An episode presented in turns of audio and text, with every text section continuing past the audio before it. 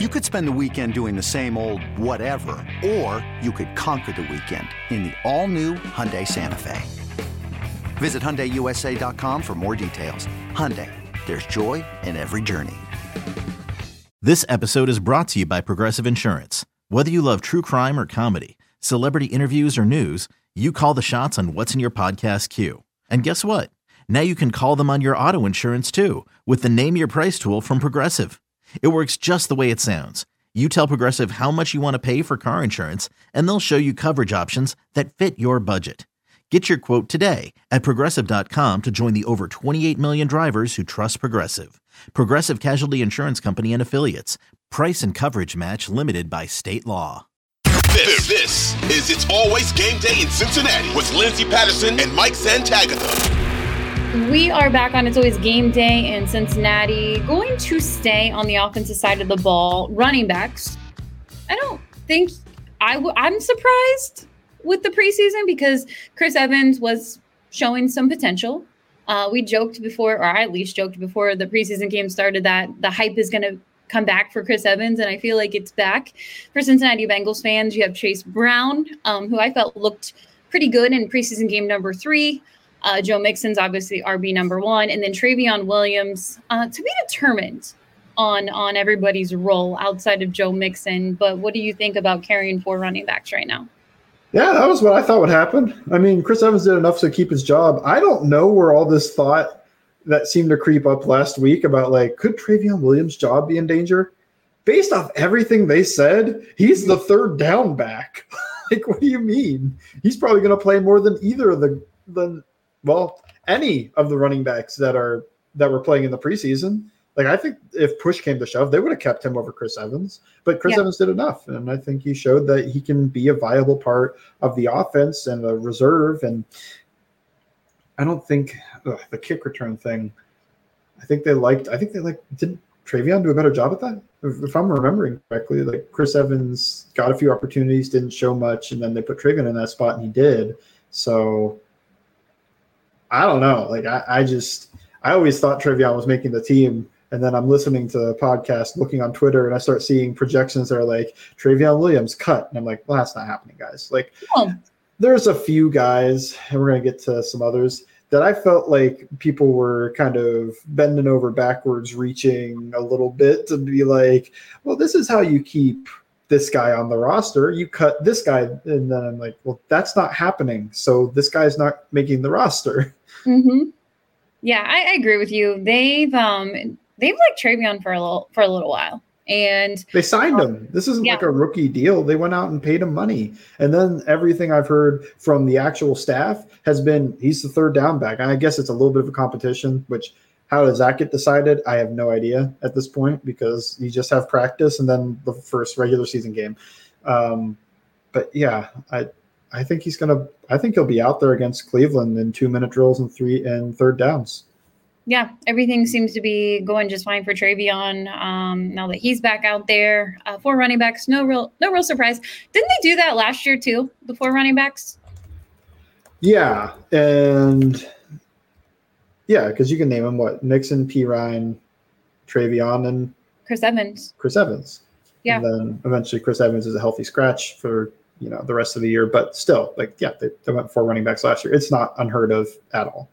Yeah. So um, hopefully they can get the run game going. Really, I mean that's going to be one of the biggest things with this offense that I, I want to see. Um, and you know, we, we talked about explosive plays, but I just want to see them balanced. I want to I want look, I love when Joe Burrow's throwing the ball to his wide receivers, but also need to get the run game going. And I hope we do see that to be, deter- be determined on what it looks like early on, um, you know, and what Chase Brown's role is as a rookie. But, um, but yeah, four backs. We'll go to the wide receiver room right now. Ian Rapoport tweeted out little surprising when he mentioned Trent Taylor. We've been talking that Trent Taylor was probably going to be the one that didn't make the roster. Yeah. Um, not too surprising if you followed the Cincinnati Bengals and the load depth they have in the wide receiver room. Um, Charlie Jones looks like they believe in him as a special teams guy. Andre was the preseason star. Trent Irwin, he's there. And then, of course, you have uh, Tee Higgins, Ja'Marr Chase, and Tyler Boyd. No real surprises there. My surprise is Stanley Morgan didn't make it. Special teams ace, honorary fullback. Those were our two guys last year, right? Like who was wide receiver yeah. four? I picked Stanley and you picked Trent Taylor. Wrong Trent. You could have killed me if you went Trent Irwin. Oh man, I wish I would have said Trent Irwin. I really do. I really do. Um, yeah, Stanley Morgan. I still feel like he's back. I think he's gonna yeah, be practice squad type. But I thought he was gonna be. I thought he was gonna make the active roster. Just special what he does on special teams, and mm-hmm. um, they did use him quite a bit last year. I mean, not as much as Trent Irwin, but at least down the stretch, I think more than Trent Taylor and more than anybody else they're throwing out there. Just because he was the guy when they wanted to get heavy and just run, pound the rock, it was him. It wasn't somebody else. So it'll be interesting to see who they use for that role or do they just put anybody out there? And maybe that's the whole RPO thing is they're not going to ask uh, they're not going to have a wide receiver that's going to reduce down and try to slam into guys. They just like hey let's just spread it out and let him kind of take guys away instead. Yeah and uh, we'll stay with weapons we can call them Irv Smith Jr Mitch Wilcox and uh, Drew Sample they're rolling with that in the tight end room I don't think the Bengal. I, I feel like a broken record when I say this, but they just don't value like that that tight end that everybody wants. Every time they see a tight end available, they're like, "Get that guy, get that guy, add him to the tight end room." I think they feel okay with their tight ends, and and they like Drew Sample as a blocking tight end. Some people were shocked about the Tanner Hudson thing, but I thought a little bit of a stretch for him to make the team, and it was never going to be at Drew Sample's expense. I mean. Another guy, just like Trayveon. They went out, they signed him. They're clearly interested. They value him more than a lot of fans. I see why when they go 12 personnel is to run the ball. And look, as exciting as Tanner Hudson was for some of the preseason, we have to remember like a lot of that's against like back of the roster guys. And it wasn't, I don't think, I don't know. I, th- I thought he looked pretty good in the last game. But again, preseason and back of the roster types that he was mostly doing that damage against. Uh, he's not a blocker. Like they didn't even ask him really to block. So mm-hmm. that tells you what they thought about it. Um, they want their second and third tight ends to be able to block because if you're not going to be a great receiver, then they even ask their first string to block too, more than those guys are usually capable of. So that is why I always thought Drew Sample was safe. I just thought he was a unique value for the tight end room because you need at least one of these guys to be able to really block. Wilcox can block better than Hudson. And also, I think what is he still the emergency long snapper? Yeah. Anything we've forgotten? Unless Hudson could long snap. Look, people hated what he did. I thought it was admirable. Like he went out there and he put that first snap, it was a little slow. Yeah. But who the heck else could have done that? Because long snappings didn't. We talk so much about this. You can't just ask Ted Karras to go out there or Trey Hill to just go snap a football. It's so different. Long snapping versus center snapping, very, very different. So who else had the ability to go out there and do that? Otherwise, you just got to go for two, and that don't feel great about that versus an extra point with a guy who put an accurate snap there. It was just a little slow. Second one high. He, I think the first one getting blocked, which yeah. to me was more Still on the bad. protection. It was more on the protection though. It they was. let a guy through. They let a guy through. If they didn't do that, it goes through. Nobody talks about this. And Wilcox is a hero. Instead, it gets blocked, and then I think that got into his head. So he tried to snap the back, the next one faster, and then I ended up going high, and then that's why that one misses. So uh, it's a long talk about something that happened a full year ago that I doubt that many people care about, but I do think it does play a tiny factor when you show that you can do something else that's valuable. Like, hey, I can emergency long snap if Cal Adomitis gets hurt. And you're not going to use me as a long snapper next week, but in a pinch, yeah, you can trust me to go out there and do that. So I don't know. I think he showed some value there. I, I wouldn't have been surprised at all if Hudson made it over Wilcox, but yep. building the case for Wilcox isn't that hard. Yeah, for Mitch, um, it really kind of felt like this off season because he he um, joined the Bengals late. Maybe he thought he would have an opportunity elsewhere.